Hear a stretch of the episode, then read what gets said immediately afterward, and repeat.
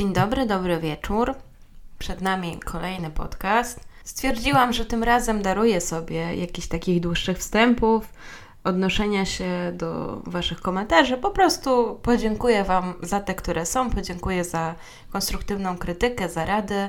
Dziękuję także za kolejne subskrypcje i wsparcie mnie, czy to w sposób werbalny, czy też na Patronajcie, który właśnie od ostatniego odcinka już się pojawił. Udało mi się go założyć. Linka wkleję Wam poniżej, jeżeli chcielibyście się dowiedzieć czegoś o mnie więcej. A dzisiaj zapraszam Was do wysłuchania historii o kacie z Nowego Orleanu.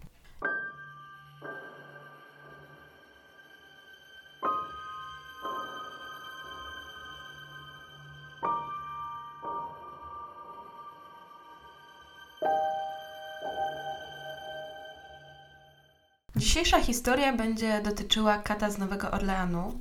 Jeżeli chodzi o angielskojęzyczne źródła, to znalazłam go głównie jako Exmana, natomiast w polskich źródłach jest tłumaczony jako kat z Nowego Orleanu i też pozostanę przy takim tłumaczeniu. Sprawa ta miała miejsce w Nowym Orleanie, w Luizjanie w 1918-1919 roku. Kat wzbudził sporo zamieszania przez swoje działania, właściwie był nieuchwytny podczas całego tego ataku. Przypisuje mu się 12 ofiar, z czego połowa nie przeżyła tych ataków. Do pierwszego ataku doszło 23 maja 1918 roku. Zaatakowane zostało włoskie małżeństwo Joseph i Catherine Maggio. Oboje byli właścicielami niewielkiego sklepu spożywczego i żyli w mieszkaniu, które znajdowało się tuż nad tym sklepem. Do ataku doszło w nocy, właściwie w środku nocy, gdy jeszcze spali.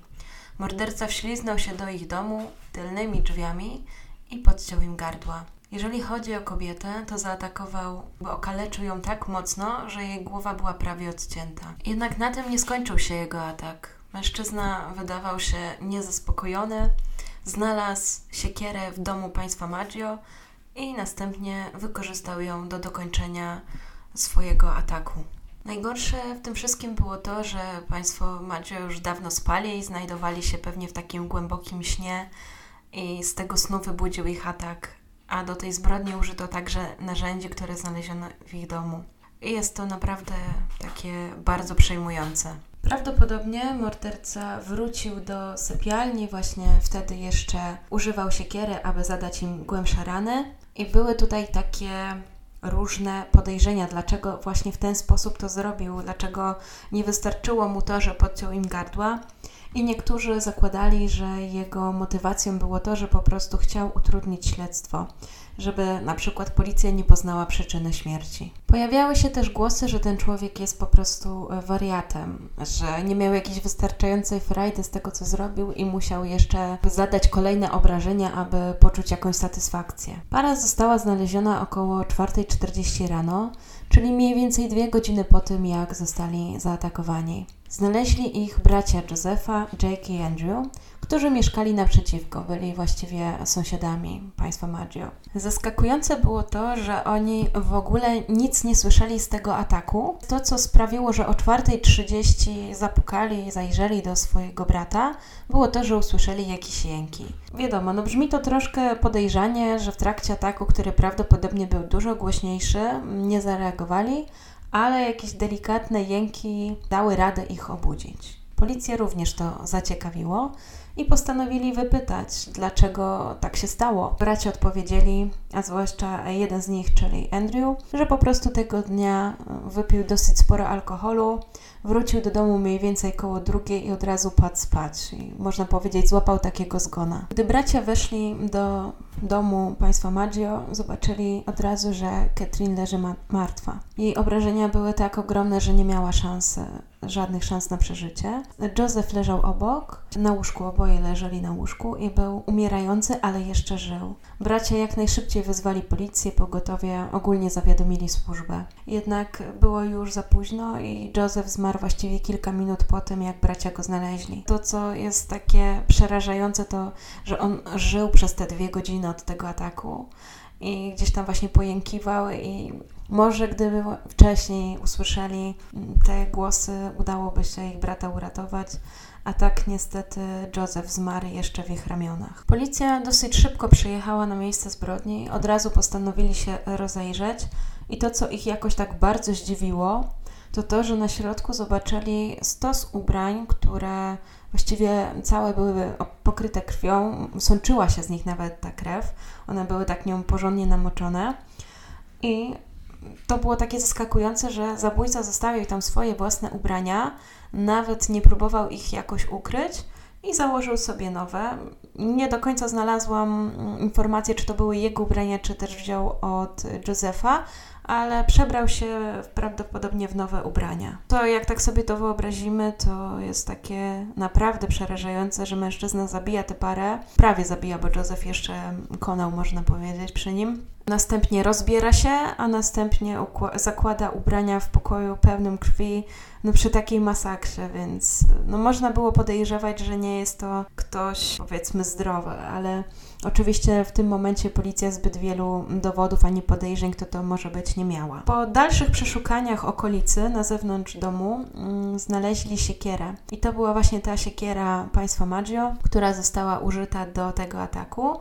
Były również na niej ślady krwi. Kilka domów dalej udało się także znaleźć scyzoryk, brzytwę. W zależności od źródła były różne informacje, chociaż częściej znajdowałam, że to była brzytwa, którą właśnie prawdopodobnie podciął im gardła. Z tą brzytwą to było dosyć podejrzane, dlatego że z jednej strony na wierzchu zostawia siekierę, która bardzo łatwo e, może być e, zidentyfikowana jako narzędzie zbrodni. Z drugiej strony brzytwy pozbywa się dopiero kilka domów dalej tak jakby z jednej strony chciał pokazać, że ukrywa narzędzie zbrodni, ale z drugiej strony jakoś się nie przełożył do tego, żeby właściwie je ukryć. Policja kontynuowała oględziny miejsca zbrodni. Też stwierdzili, że prawdopodobnie napastnik włamał się tylnymi drzwiami. Było to na tyle specyficzne, że jakby drzwi składały się z takich części, takich paneli i on wyłamał tylko jeden z takich paneli. Czyli tutaj już e, policja zanotowała, że prawdopodobnie musi to być niewysoki i dosyć wątły mężczyzna, żeby się zmieścił przez tak niewielki otwór. Na pierwszy rzut oka wyglądało na to, że napastnik włamał się tylko po to, żeby zabić państwo Maggio. Nic z domu nie zniknęło, nie było żadnego bałaganu. Wyglądało to tak, jakby wszedł do ich sypialni i od razu przystąpił do ataku. Policja wszczęła śledztwo, postanowili przepytać rodzinę państwa Maggio, znajomych, sąsiadów, właściwie wszystkich, którzy mogli cokolwiek wiedzieć na ten temat. Niestety nie doprowadziło to ich do żadnego tropu, w związku z czym oczywiście policja zaczyna od rodziny, więc pierwszymi takimi podejrzanymi byli bracia Josefa, a właściwie jeden z nich, czyli Andrew. Andrew był właścicielem barbershop czyli takiego, takiego sklepu. Dzisiaj to by było, byłoby to raczej miejsce, gdzie mężczyźni przychodzą do goli brody i ich broda jest odpowiednio zadbana, że tak powiem. Natomiast wtedy chodziło też o to, że on nie tylko był goli brodą, ale przede wszystkim też miał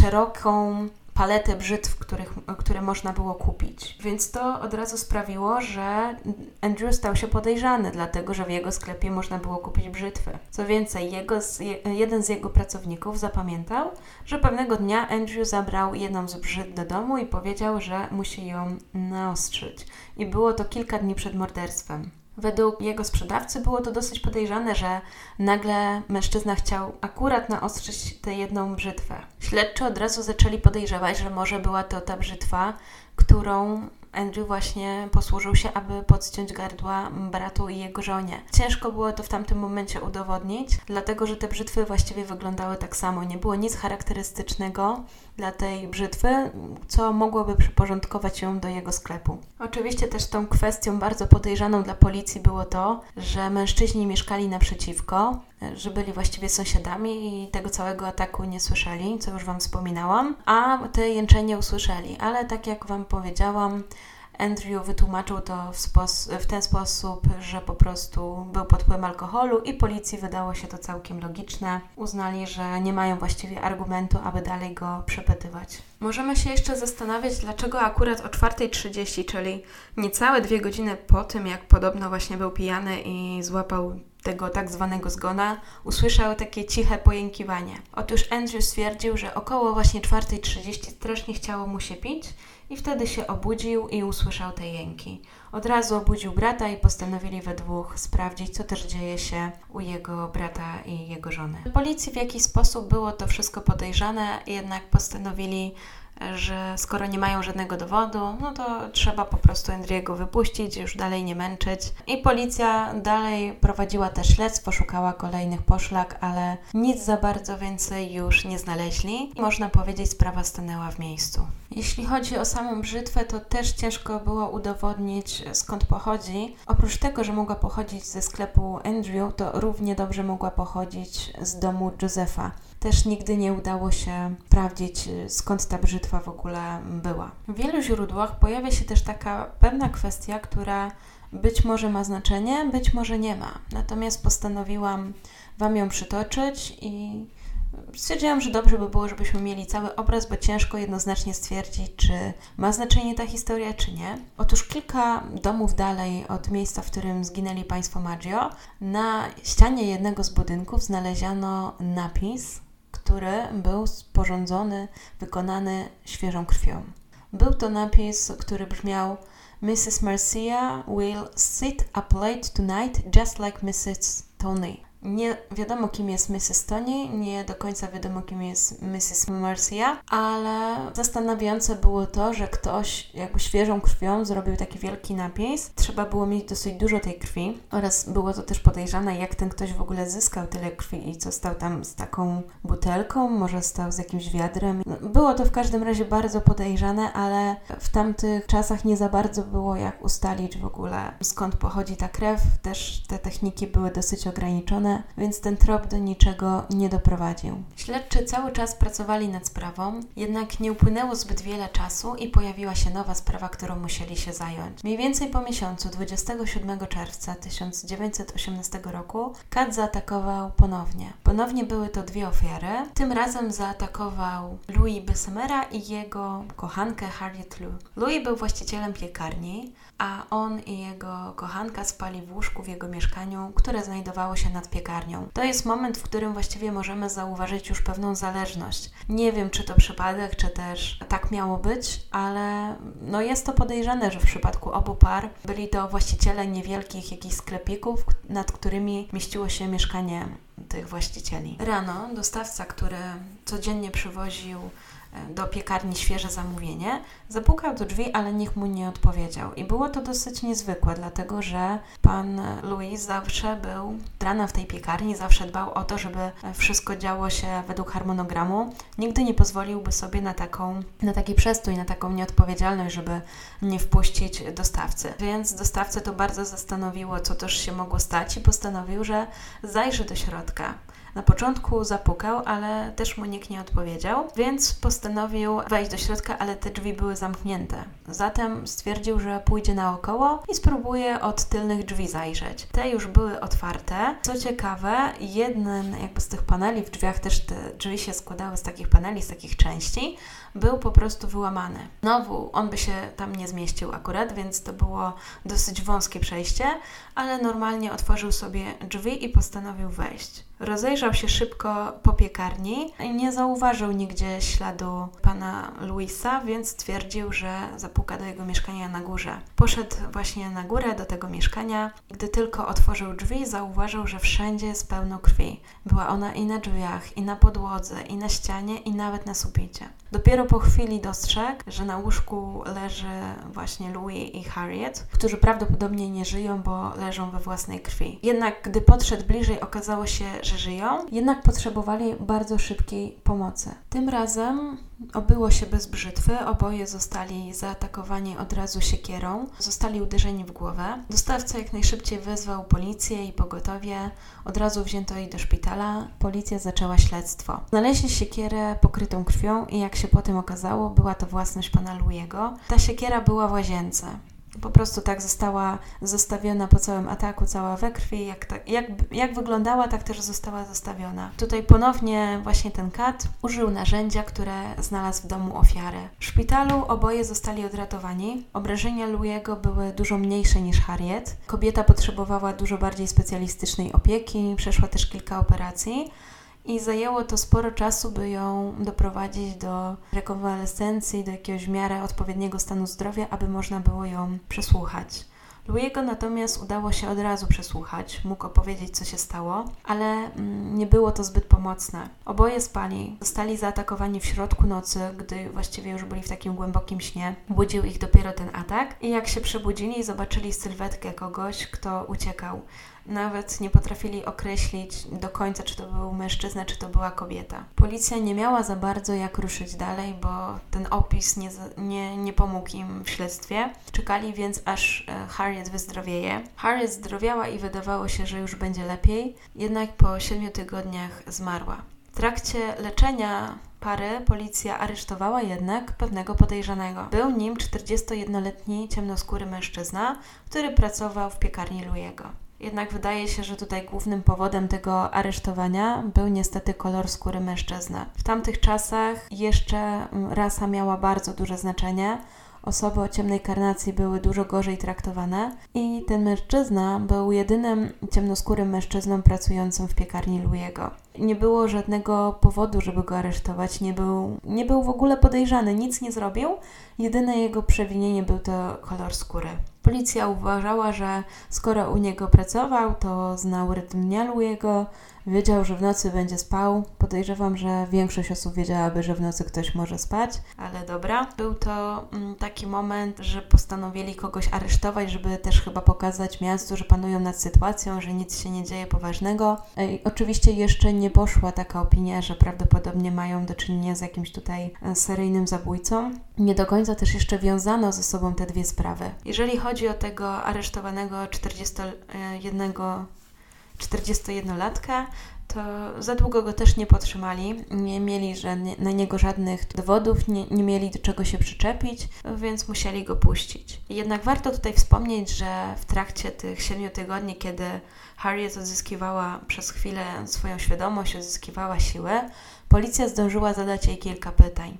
Jej wersja była jednak znacząco inna od wersji Louiego. Jednak kobieta się bardzo gubiła, nie powtarzała ciągle jednej wersji. Nie można było uznać, że to, co mówiła, jest prawdą. Dlatego też, że w swoich zeznaniach użyła bardzo rasistowskiego zwrotu. Powiedziała, że mężczyzna, który ją zaatakował, był mieszańcem. Można było więc podejrzewać, że kobieta również jest rasistką i zwraca uwagę na kolor skóry. Może po prostu to były jej podejrzenia, zwłaszcza, że potem zmieniła zdanie. Twierdziła, że to jednak był Louis, czyli jej kochanek. A do tego powiedziała jeszcze, że Louis był niemieckim szpiegiem, ale nigdy on jej tego nie powiedział. Ona sama na to wpadła, sama do tego doszła, że on jest tym szpiegiem. Według niej w dniu ataku Kobieta skonfrontowała to z Louis, a on się zdenerwował i rzucił się na nią z siekierą, a potem zaatakował sam siebie, żeby nie wyszła informacja, że jest niemieckim szpiegiem. Policja nie za bardzo wiedziała, jak do tego podejść, ale z racji tego, że nie było żadnych innych poszlak, stwierdziła, że trzeba się tym zająć i postanowili przeszukać mieszkanie Louiego. Znaleźli tam właściwie pewien dowód.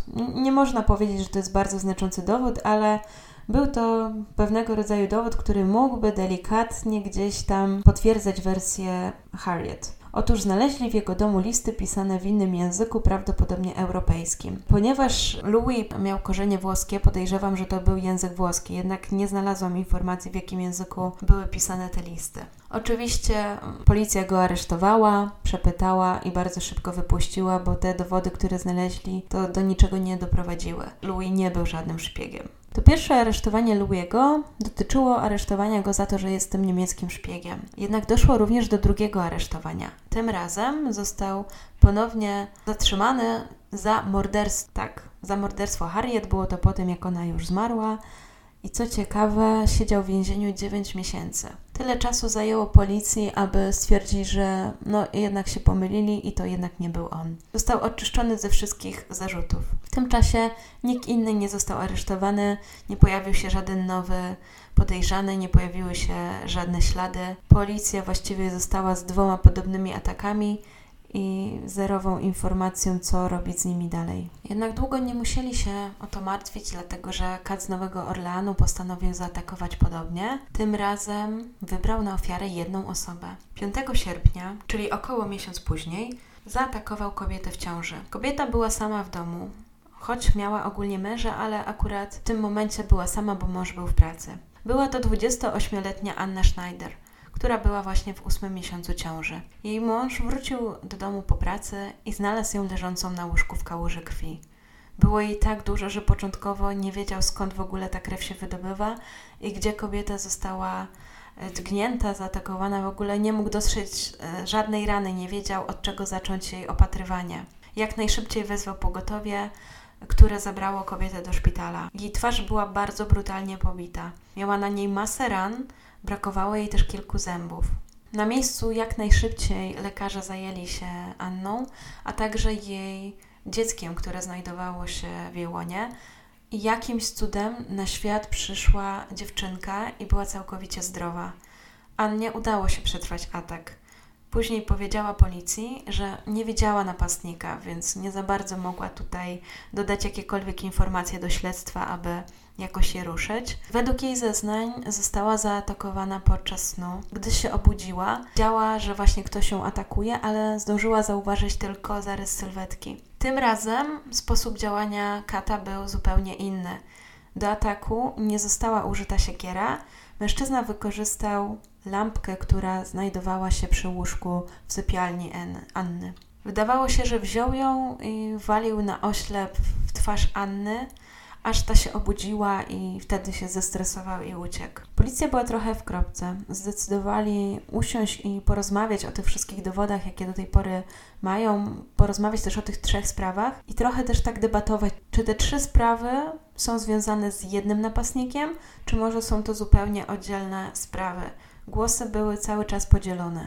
Pomimo różnicy zdań, śledczy stwierdzili jednak, że mają podejrzanego, którego mogliby aresztować. Zatrzymany został James Gleason, który równie szybko został wypuszczony. Powodem jego zatrzymania było to, że gdy zobaczył policję, zaczął uciekać, co wydawało się bardzo podejrzane. Oczywiście policjanci od razu zaczęli go gonić i zatrzymali go, wierząc, że właśnie mają do czynienia z jakimś niebezpiecznym człowiekiem. Jednak mężczyzna wyjaśniał to później w ten sposób, że już raz był w więzieniu, niedawno z niego wyszedł, a policja kojarzy mu się z kłopotami. Dlatego, gdy tylko ich zobaczył, postanowił jak najszybciej od nich uciec. Mimo wszystko dalej brzmi to podejrzanie, ale śledczy nie mieli żadnego dowodu, aby go zatrzymać i musieli go wypuścić. Nie musieli się jednak martwić zbyt długo. Już pięć dni później nastąpił kolejny atak. 10 sierpnia nad ranem Pauline i Mary Brunner zostały obudzone przez głosy dochodzące z pokoju ich wuja. Były to dwie dziewczynki, e, które mieszkały w wielkim domu z całą swoją rodziną. Wśród nich był też 80-letni wuj. Poszły więc zobaczyć, co się stało u wujka Józefa, że prawdopodobnie jakoś jęczy. Były to dźwięki, które bardzo jej niepokoiły, a że wuj był już starszy, to chciały sprawdzić, czy jest wszystko w porządku. Gdy weszły do jego pokoju, zobaczyły, że mężczyzna leży na podłodze w kałuży własnej krwi. Został zaatakowany siekierą w głowę. Różnie źródła tutaj podają, ale z tego, co wyczytałam, wychodzi na to, że dziewczynki zdążyły też zauważyć napastnika, który akurat uciekał, gdy one już widziały właśnie wujka, który leży na ziemi. Według nich był to potężnie zbudowany, ciemnoskóry mężczyzna, który nosił czarny garnitur i kapelusz. Brzmiało to trochę dziwnie, bo wyglądałoby to tak, że mężczyzna, który chodzi w garniturze, morduje ludzi siekierą. Przy takim uderzeniu siekierą, to wydaje mi się, że jest całkiem spory rozbrysk krwi, więc jeżeli szedłby w takim garniturze i z plamami krwi, to na pewno zwracałby na siebie uwagę. Siekiera została znaleziona na tyłach domu w ogrodzie. Oczywiście panel w tylnych drzwiach był wyłamany, czyli ta część tych drzwi również została wyłamana. E, mężczyzna walczył o życie jeszcze przez dwa dni, niestety zmarł w szpitalu. W tym momencie policja musiała przyznać, że te wszystkie poprzednie ataki, włącznie z tym obecnym, są ze sobą powiązane. Zbyt dużo było tutaj podobieństw. Te wyłamane drzwi, ta siekiera, e, sposób w ogóle działania sprawcy, że wchodzi do domu, nie ma narzędzia zbrodni i wybiera coś właśnie z domu swojej ofiary, a następnie ją atakuje w trakcie jej snu, gdy jest niczego nieświadoma. Policja nie za bardzo wiedziała, co może zrobić, żeby ruszyć sprawę jakoś e, dalej, ruszyć właściwie te wszystkie sprawy jakoś dalej, w związku z czym postanowili zgłosić się do mediów, a dokładniej do gazet. Więc pisano o tym we wszystkich gazetach. Na ulicach pojawiało się coraz więcej patroli. Były one zarówno nocami, jak i dniami. Ludzie mieli takie poczucie, że policja robi co może, że stara się ich obronić. Mimo wszystko zaczęła panować jakaś powoli taka histeria, panika. Zaczęli ludzie plotkować, bać się każdego, kto gdzieś tam stał na ulicy. Policja też przez to miała dużo więcej pracy dlatego że każdy właściwie dzwonił ze wszystkim. Dużo osób właśnie dzwoniło, mówiło, że widzieli mężczyznę z siekierą, że tutaj stoi na rogu, niedaleko ich domu. A gdy policja przyjeżdżała, oczywiście nikogo takiego nie było. Mijały dni, mijały tygodnie, mijały miesiące, a po kacie nie było ani śladu. Policja zaczęła już podejrzewać, że może ta cała nagonka na niego sprawiła, że jakoś się wycofał, że przestraszyli go. Po części cieszyli się, że nie dochodzi do kolejnych ataków i miasto było bezpieczne, ale to, co tym sprawił, to to, że uśpił ich czujność, że gdzieś zaniechali już tych wszystkich patroli, e, już nie było tak głośno o tym w mediach. Być może był to cierpliwy człowiek, a być może wiedział, że Trzeba chwilę poczekać, bo inaczej policja bardzo szybko go złapie. Łącznie czekał 9 miesięcy. Zaatakował 10 marca 1919 roku. Sąsiad rodziny Corty Miglia usłyszał krzyki w nocy pochodzące z ich domu. Postanowił przejść na drugą stronę i sprawdzić, co takiego się u nich dzieje. Wszedł do ich domu i od razu spostrzegł Rose, która była mamą jakby w tej rodzinie. Potykała się, trzymając kurczowo dziecko na rękach. Była cała zalana krwią. W rękach ściskała prawdopodobnie nieżyjące już dziecko. Była to Mary, dwulatka, która została zabita w ramionach swojej mamy. Rose i Mary leżały w łóżku i spokojnie sobie spały. Był to środek nocy, gdy nagle napastnik wszedł i zaatakował dziecko w szyję, oczywiście siekierą, które od razu zabił. Następnie zaczął atakować Rose, waląc ją w głowę siekierą. Możemy tutaj z tej opowieści tak podejrzewać, że pierwszy właśnie został zaatakowany Charles i następnie mężczyzna napastnik poszedł do sypialni, gdzie spała Rose z Mary i zaatakował wtedy jej córeczkę, następnie samą kobietę. Jeżeli chodzi o małżeństwo, to jak najszybciej zostało zabrane do szpitala, ich rany zostały opatrzone i oboje przeżyli. Gdy Rose była już w całkiem dobrym stanie i lekarz dał zielone światło, aby ją przesłuchać, żeby właśnie powiedzieć, czy coś wiedziała, to policja bardzo zdziwiła się jej zeznaniami, dlatego że według niej był to jej sąsiad, dokładnie ten sam, który przyszedł do nich i zobaczyć właśnie, co się dzieje, którego zbudziły te hałasy i postanowił sprawdzić, czy u jego sąsiadów jest wszystko w porządku. Dlaczego to zdziwiło policję? Dlatego, że tym sąsiadem był 69-letni mężczyzna, który był bardzo chory, bardzo taki już słaby i na pewno nie dałby rady nawet utrzymać w rękach siekiera. Gdy policja powiedziała jej, czy jest pewna, że to on, dlatego że wydaje się to mało prawdopodobne, żeby był to ten sąsiad, stwierdziła, że w zasadzie to był jego syn, czyli 18-letni Frank, który był dosyć wysokim i powiedzmy przesadzistym mężczyzną. Swoje ważył. Dlaczego podkreślam, że był całkiem duży? Dlatego, że w drzwiach znowu był wyłamany ten panel. I przez ten panel nie za bardzo ktoś y, takich rozmiarów by się zmieścił. To musiał być szczupły, bardzo wątły i niski mężczyzna, a Frank był totalnym przeciwieństwem takiego opisu. Więc ani Frank nie pasował do tego, który wszedłby do tego domu, ani ojciec nie pasował do tego, który by ją zaatakował. Jeśli chodzi o zeznania jej męża Charlesa, to on przedstawił zupełnie inną wersję niż Rose. Właściwie to był w szoku, że jego żona mówi takie rzeczy, a nawet wykrzykiwał, że ona nie ma pojęcia, co mówi, że tak w ogóle nie było i ten sąsiad nie ma nic wspólnego z tym atakiem. Jednak policja postanowiła z braku innych śladów, z braku innych zeznań skazać, najpierw aresztować, a potem skazać tych dwóch sąsiadów. Obaj zostali uznani winnym morderstwa. Starszy mężczyzna został skazany na dożywocie, a młodszy został skazany na śmierć. Wynikało to z tego, że policja założyła, że to on był tym, który uderzał się kierą. Po tym wszystkim Charles nie wytrzymał i stwierdził, że on nie chce już żyć dłużej z Rose i postanowił się z nią rozwieść. Uważał, że ona zdecydowanie postradała zmysły, że opowiada jakieś głupoty, że już nie jest tą samą osobą. Nie mógł w ogóle uwierzyć, że opowiedziała takie rzeczy o sąsiadach i że przez nią trafili oni do więzienia. Był pewien, że widział napastnika i że jakby nie widział go dokładnie, widział tylko jego kontury, ale był pewien, że to nie był żaden z jego sąsiadów. Całe szczęście, że jeszcze nie zdążyli wykonać tego, tej egzekucji na Franku i uniknął on kary śmierci. Ostatecznie obaj zostali wypuszczeni z więzienia. Trzy dni po ataku na rodzinę wydarzyło się coś bardzo takiego zaskakującego. Otóż do gazet, do mediów trafił bardzo taki zaskakujący list. List ten pochodził od samego Kata i w miejscu nadawcy, gdzie normalnie znajdują się dane osoby, do której poczta powinna zwrócić list, gdy nie zostanie na przykład adresata albo y, jest zły adres adresata, widniało tylko jedno słowo how, które możemy przetłumaczyć na jak. Jego list zaczynał się od słów Szanowny śmiertelniku z Nowego Orleanu. Następnie Kat sugerował, że nigdy nie zostanie złapany, że nigdy go policja nie dorwie. Twierdził też, że jest niewidzialny. Co więcej, uważał, że nie jest człowiekiem, a jest jakąś duszą, jest jakimś duchem, właściwie demonem. A na koniec podpisał się The Axeman, co możemy przetłumaczyć jako Kat jeżeli chodzi o polskie tłumaczenie, bo w dosłownym tłumaczeniu był to byłby to taki mężczyzna z siekierą. Następnie dodał jeszcze, że może być jeszcze gorzej,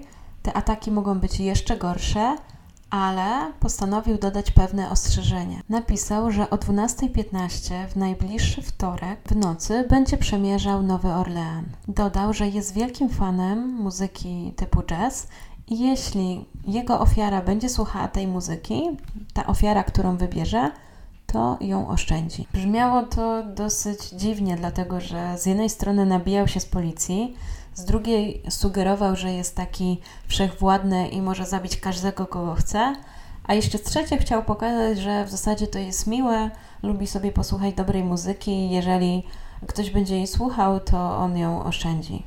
Albo jego.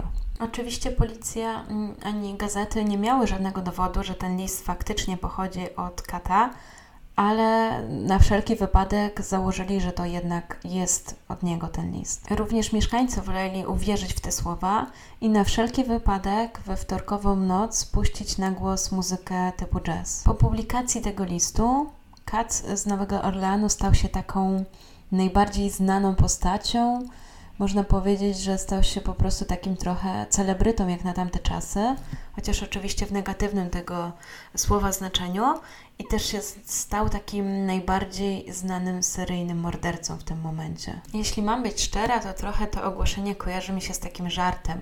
Tak jakby pogrywał z tymi wszystkimi mieszkańcami, z policją, po co puścimy muzykę i nas nie zabije, no brzmiało to troszkę śmiesznie. Z drugiej strony osoba, która zabija niewinne osoby w środku nocy, także dziecko, robi to siekierą, robi jakby wielokrotnie je uderza, nie wystarcza pojedynczy atak, no to też nie możemy powiedzieć, że to jest normalna osoba, że to jest zdrowa na umyśle osoba. Więc tutaj możemy podejrzewać taką osobę o wszystko. Właściwie mieszkańcy potraktowali ten list bardzo poważnie, chociaż no, brzmiał prześmiewczo, tak jak mniej więcej Wam to przetłumaczyłam to jednak była w tym jakaś taka realna groźba.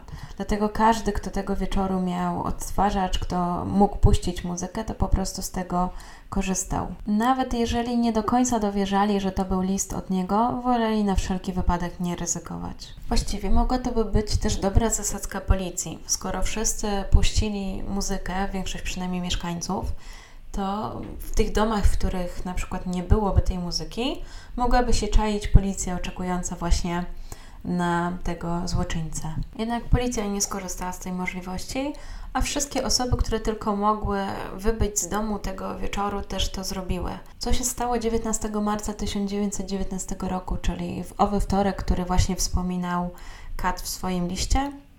Nic się nie stało. Co ciekawe, przez najbliższe miesiące w ogóle nie doszło do żadnego ataku.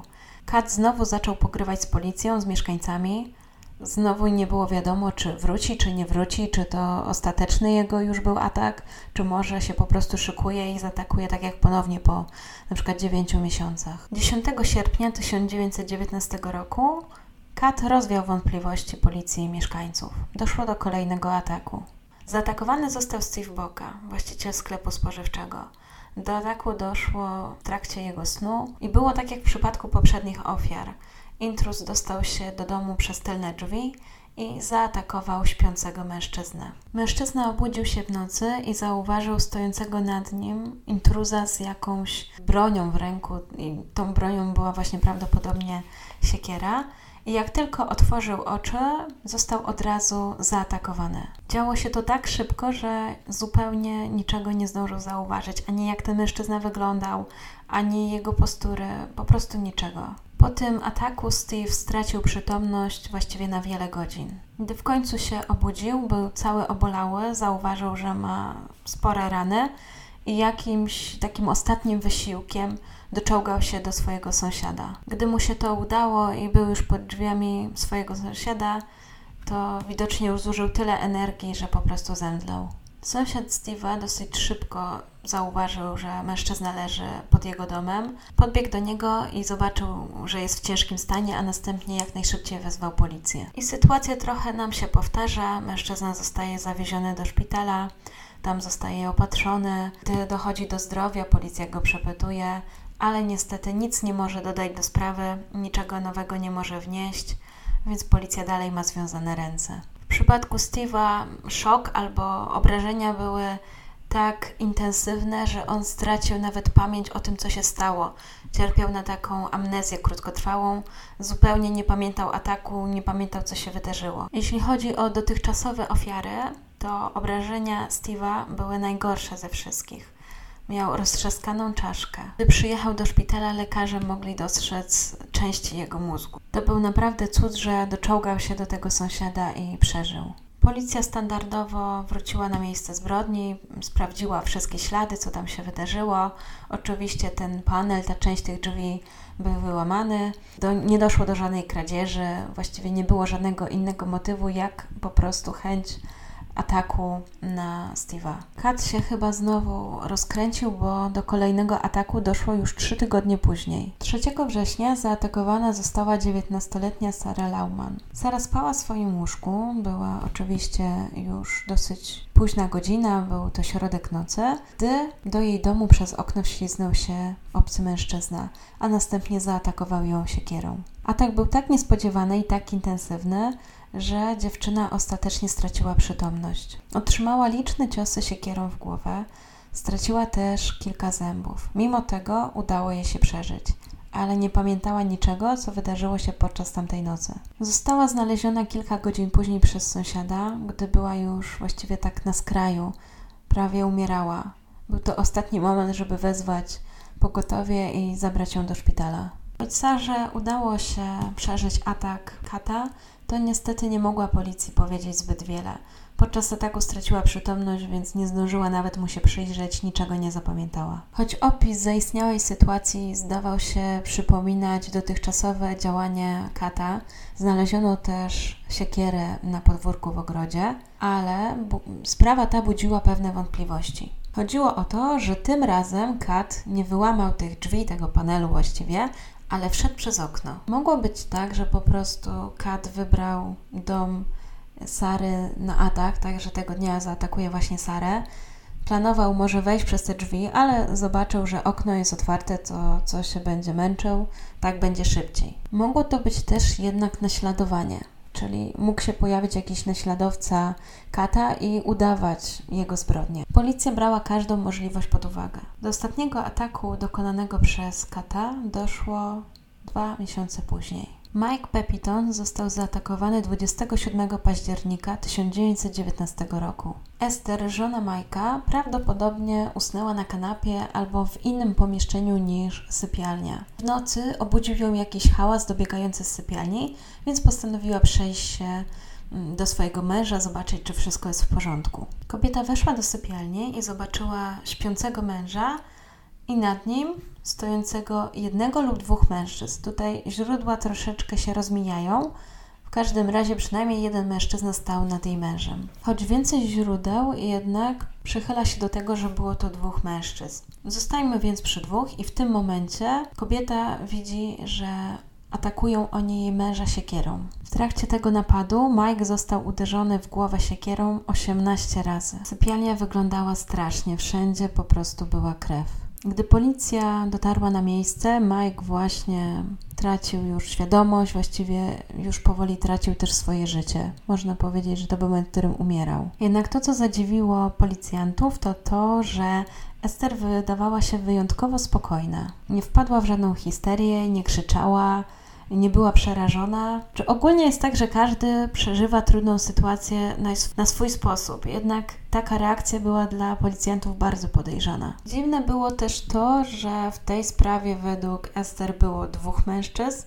Jak ona weszła do tego pokoju, to oni oczywiście już e, zdążyli uciec. Widziała tylko te ostatnie, ten ostatni atak, a potem oni uciekli. I ta właśnie sprawa była dziwna w kontekście tych poprzednich, że tutaj Ester upierała się, że było prawdopodobnie dwóch mężczyzn. Policja również podejrzewała, że być może mają do czynienia z naśladowcą, zwłaszcza, że było aż 18 tych ciosów. Do tej pory nie było tak wielu ciosów, chociaż te ciosy, w ogóle te obrażenia były dosyć ogromne, tak, były bardzo takie drastyczne, to jednak do tej pory nie było to aż 18 razy. Wcześniejsze ofiary przeważnie miały jedno, dwa, maksymalnie trzy uderzenia siekierą. Tym razem policja zobaczyła, że, no nie policja dosłownie, ale w trakcie śledztwa wyszło, że tych ciosów było 18. Pojawiła się więc teoria, że skoro to i to przedostatnie morderstwo były takie troszkę inne, odbiegały od tego standardowego postępowania kata, to może właśnie to są jacyś naśladowcy, a jednak kat ma na swoim koncie tylko 10 łącznie ataków, 10 ofiar. Znów pojawiło się wiele teorii.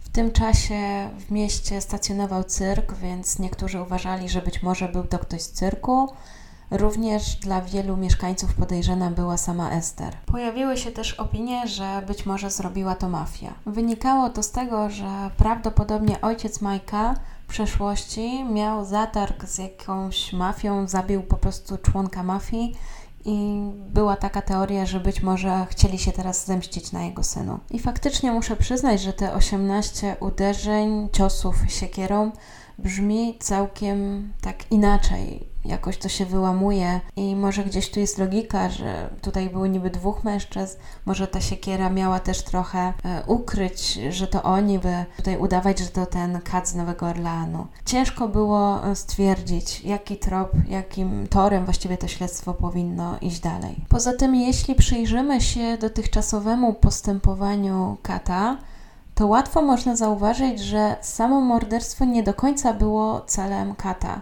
Jakby połowa jego ofiar przeżyła i właściwie te jego ciosy kończyły się w takim momencie, kiedy te ofiary jeszcze żyły, a wiadomo, że mógł nie jedną z tych ofiar by zabić, tak mógł doprowadzić do końca swoje działanie, a jednak się wycofywał, więc może tutaj nie chodziło o to, żeby kogoś zabić, ale cieszyło go to, że może komuś sprawić jakąś krzywdę. Może chodziło właśnie o te ciosy, o tą przemoc. Atak na Majka był ostatnim atakiem. Kat ucichł i nie wiadomo było zupełnie, co się z nim stało. Znów możemy mieć tutaj wiele przypuszczeń. E, może Kat przeprowadził się w inne miejsce, może zmienił swój sposób działania i już nikt nie przyporządkowywał tych zbrodni właśnie jemu. Znowu pojawiało się wiele teorii i ciężko było wybrać tę jedną sensowną. I to, co Was pewnie teraz nie zaskoczy, policji nie udało się zidentyfikować kata. Nie mieli żadnych dowodów, nie mieli e, żadnych portretów jakichś pamięciowych od ofiar. Nikt właściwie nie podał dobrego opisu tego kata, żeby można było kogokolwiek podejrzewać. Kat jak nagle się pojawił, tak samo nagle zniknął i policja miała właściwie związane ręce. Nie mając dowodów, jedyne co im zostało to zacząć się zastanawiać nad motywem tych wszystkich zbrodni co kierowało tym zabójcą, co sprawiło, że chciał zabijać i co z tego miał. To również było trudne, dlatego że wydawało się, iż on nie ma jakiegoś takiego jasnego motywu. W pewnym sensie robi to jakby tak dla rozrywki. Włamuje się, znajduje swoją ofiarę, atakuje i ucieka. Nic nie rabuje, niczego nie niszczy. Ofiary są przypadkowe, narzędzia zbrodni są przypadkowe. Ciężko złapać tutaj właśnie jakiś taki stały motyw. Kolejnym krokiem było więc przyjrzenie się samym ofiarom. I tutaj troszkę było już łatwiej, dlatego że policjanci zaczęli zauważać pewien wzór. Po pierwsze, wszystkie te ofiary były włoskimi imigrantami albo Amerykanami z włoskimi korzeniami. Większość z nich miała swój własny biznes. Może jednak jego motywem było to, że był rasistą, może właśnie ta rasa miała dla niego znaczenie.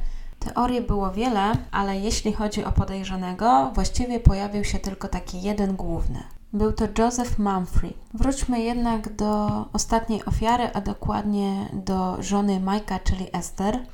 Po tym jak Mike umarł, kobieta przeprowadziła się do Los Angeles i tam wyszła po raz drugi za mąż. Dwa lata później, czyli dokładnie w dniu drugiej rocznicy śmierci Majka, drugi mąż Esther zaginął. Po tym zaginięciu Esther odwiedził mężczyznę zwany Josephem Mumphrey i nie była to miła wizyta, była to raczej taka dosyć nieprzyjemna wizyta. Mężczyzna twierdził, że współpracował z jej mężem i że ten był mu winien pieniądze. Teraz żądał od niej 500 dolarów i całą jej biżuterię. Kobieta w ogóle nie spanikowała, powiedziała: OK, skoro mój mąż jest ci winien, to poczekaj tutaj. Ja pójdę i zaraz przyniosę ci całą moją biżuterię i zaległe pieniądze. Kobieta po chwili wróciła, ale nie z biżuterią, tylko rewolwerem. A następnie zabiła Josefa.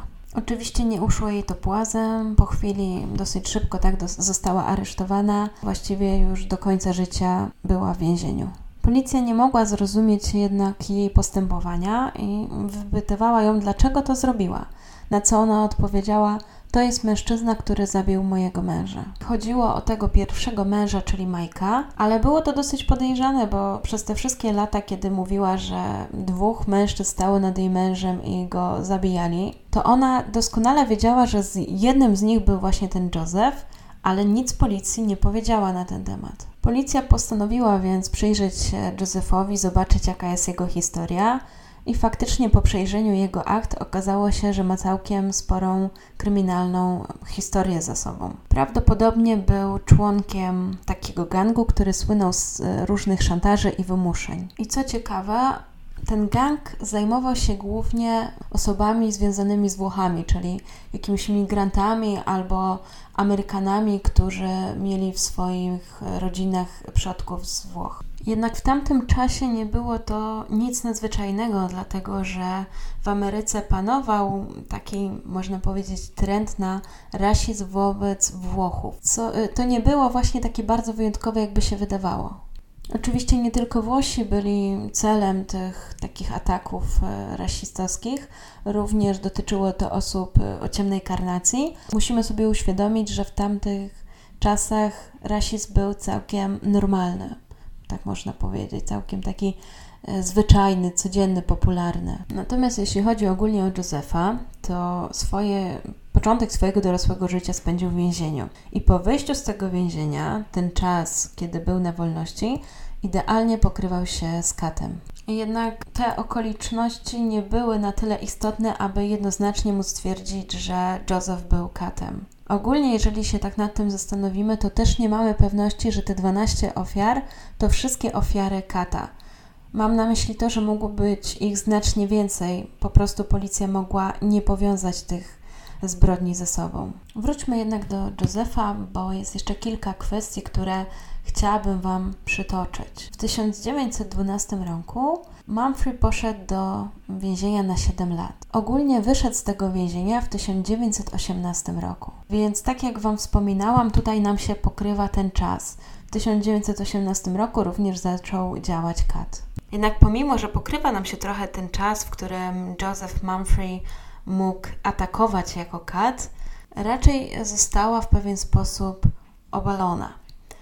Był taki dziennikarz Michael Newton, który postanowił przeszukać wszystkie dokumenty policji i sądów oraz archiwalne numery gazet z Nowego Orleanu oraz Los Angeles. I nie znalazł żadnego dowodu, że w ogóle taki człowiek jak Joseph Mumphrey, albo jakiś podobny, bo też szukał pisane i przez O, Mumfrey i przez U, Mumfrey bardziej. I nie znalazł żadnej takiej informacji, że faktycznie taki człowiek został zaatakowany albo zabity w Los Angeles, czyli w tym miejscu, gdzie teraz żyła wdowa po Mike'u Pepitonie. Newton też nie znalazł żadnych informacji, że ta wdowa została aresztowana, sądzona lub skazana za takie przestępstwo, pomimo że właśnie w wielu źródłach jest powielana ta informacja. Mężczyzna zauważył też, że nazwisko Manfrey i wszystkie jego warianty nie były w czasie dokonywanych zbrodni jakimś takim niezwykłym nazwiskiem w Nowym Orleanie. I wtedy faktycznie w tym Nowym Orleanie mogła przebywać taka osoba, która mogła mieć taką kryminalną przeszłość powiązaną z jakąś przestępczością zorganizowaną, ale nie znalazł danych, które jednoznacznie by potwierdziły te informacje. Według niego była to bardziej taka miejska legenda, a obecnie ciężko znaleźć e, dowody, które by potwierdzały te teorie. Więc pomimo, że wiele osób wierzy, że to właśnie ten Joseph Mumphrey był tym katem, nie znaleziono takich stuprocentowych dowodów potwierdzających, że to właśnie on nim jest. Może troszkę mm, chaotycznie tutaj teraz będę mówiła, dlatego że te wszystkie informacje też są takie chaotyczne. Naprawdę momentami ciężko zrozumieć, co się wydarzyło i ułożyć to w jakąś logiczną całość, żeby też to dobrze Wam e, przedstawić, ale próbuję tak, jak potrafię. To, o czym jeszcze warto wspomnieć, to to, że między 1910 rokiem a 1912 w bardzo podejrzanych okolicznościach zginęło kilku biznesmenów o pochodzeniu włoskim. Co ciekawe, wszyscy oni byli biznesmenami. Jednak to było jedyne, co ich łączyło, bo każda z tych zbrodni była inna. Jeśli chodzi o to, że ci wszyscy Włosi albo Amerykanie pochodzenia włoskiego byli biznesmenami, to nie było to aż takie dziwne, dlatego że w tamtych czasach Włosi już powoli tak zaczynali dominować w Ameryce, zaczynali wchodzić na trochę jakby taki wyższy poziom. Gdzieś ta hierarchia cały czas miała znaczenie, a im się udawało właśnie tworzyć powoli swoje takie małe imperia. Ważne było tylko to, żeby mieć jasną karnację. Mam na myśli to, żeby po prostu nie być ciemnoskórą osobą. A Włosi w tamtych czasach nie byli postrzegani jako biali ludzie. Jednak mają troszkę ciemniejszą karnację, ponieważ panowała, panował wszechobecny rasizm. Włosi często byli ofiarami tego rasizmu. Pojawiła się więc teoria, że katem był białoskóry mężczyzna, który po prostu zazdrościł Włochom ich sukcesu. Nie podobało mu się to, że oni tak się pną, że im się tak udaje, że nie zasługują na to i postanowił się na nich w jakiś sposób zemścić. Jednak tych zbrodni, o których Wam wspomniałam w latach 1910-1912, nie łączył wspólny zabójca. Znalazły one różne rozwiązania. Część były to porachunki mafijne, część były to jakieś osobiste porachunki, a zatem nie można było tego zwalić na jednego zabójcę. Skoro ta teoria upadła, to pojawiła się trzecia teoria, już taka chyba najmniej popularna, ale może warto o niej wspomnieć, bo też jest dosyć ciekawa, a mianowicie dotyczyła Jacka Birda. Mężczyzna ten został aresztowany w 1947 roku, a więc sporo czasu po tym, jak skończyły się ataki Kata. Był on podejrzewany o podwójne morderstwo i w związku z tym właśnie został zatrzymany. Narzędziem zbrodni w tej sprawie była siekiera. W tamtym momencie Jack dobiegał już pięćdziesiątki. Wtedy został oskarżony o dokonanie morderstwa za pomocą siekiery. Policja postanowiła więc go przepytać o wszystkie te okoliczności tego morderstwa. I w trakcie, gdy go właśnie przepytywali, ogólnie to morderstwo miało miejsce w latach 40., i właśnie w trakcie, gdy go przepytywali, on powiedział, że jest odpowiedzialny za 44 różne inne morderstwa. Jednak nie potwierdził ani nie zaprzeczył, że był katem. Co jest ciekawe w jego sprawie, to to, że w momencie, gdy był nastolatkiem, mieszkał właśnie w Nowym Orleanie.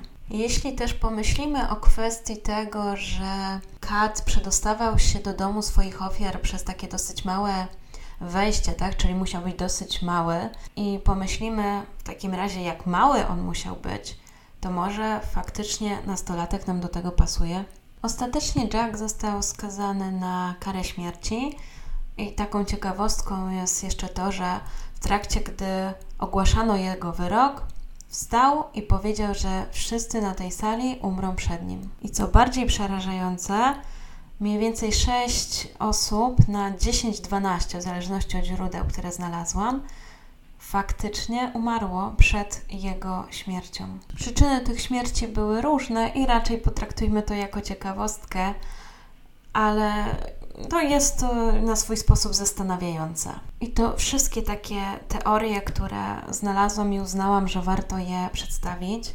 Jestem ciekawa, kogo Wy podejrzewacie o to, że był katem z Nowego Orleanu. Do dzisiaj ten temat nie jest do końca rozwiązany i budzi wiele emocji. To troszkę tak jak w przypadku kupy rozpruwacza. Niby są pewne podejrzenia, niby jest ta pewność, ale gdzieś tam są te znaki zapytania, bo jednoznacznie nie zostały określone dane osoby. Jestem też ciekawa, co ogólnie sądzicie o tej sprawie. Mam nadzieję, że była przedstawiona dla Was w sposób interesujący i nie jest to tak chaotyczne, jak opowiadam. Przynajmniej jak opowiadam, to trochę mi się wydaje, że chaos gdzieś tam się wkradł. Zachęcam Was także do subskrybowania. Zapraszam na moje konto na Patronite, gdzie właśnie dowiecie się więcej szczegółów na mój temat, jeżeli Was to interesuje. I bardzo dziękuję za wysłuchanie dzisiejszej sprawy. Do zobaczenia, a właściwie do usłyszenia.